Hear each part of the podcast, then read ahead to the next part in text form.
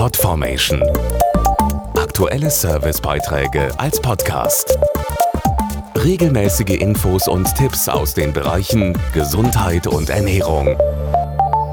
Am 7. November ist Magen-Darm-Tag, denn unsere Verdauungsorgane verdienen unsere Aufmerksamkeit. Wenn sie aus dem Gleichgewicht geraten, kann das auf die Stimmung gehen und die Lebensqualität verringern.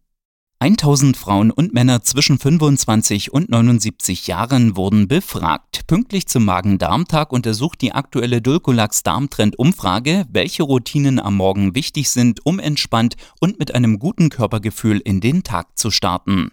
Ganz wichtig sind den meisten Befragten ein gutes Frühstück, Kaffee und ausreichend Zeit. Für viele gehört aber auch der morgendliche Toilettengang dazu. Fast die Hälfte gab an, dass ihnen der morgens leichter fällt als abends und das in der Regel zu einer ähnlichen Zeit. Die Mehrheit benötigt für den Stuhlgang nur wenige Minuten und ein gutes Viertel vertreibt sich die Zeit mit Lesen. Ändert sich aber etwas am gewohnten Ablauf, reagiert laut Umfrage der Darm schon mal verstimmt und es kann zu Darmträgheit oder Verstopfung kommen. Etwa 30 Prozent beobachten das vor allem morgens. Die gute Nachricht, um den Darm dann wieder in den Rhythmus zu bringen, kann ein kleiner Schubs durch abführende Mittel wie zum Beispiel Dulcolax helfen. Für einen guten Start in den Tag.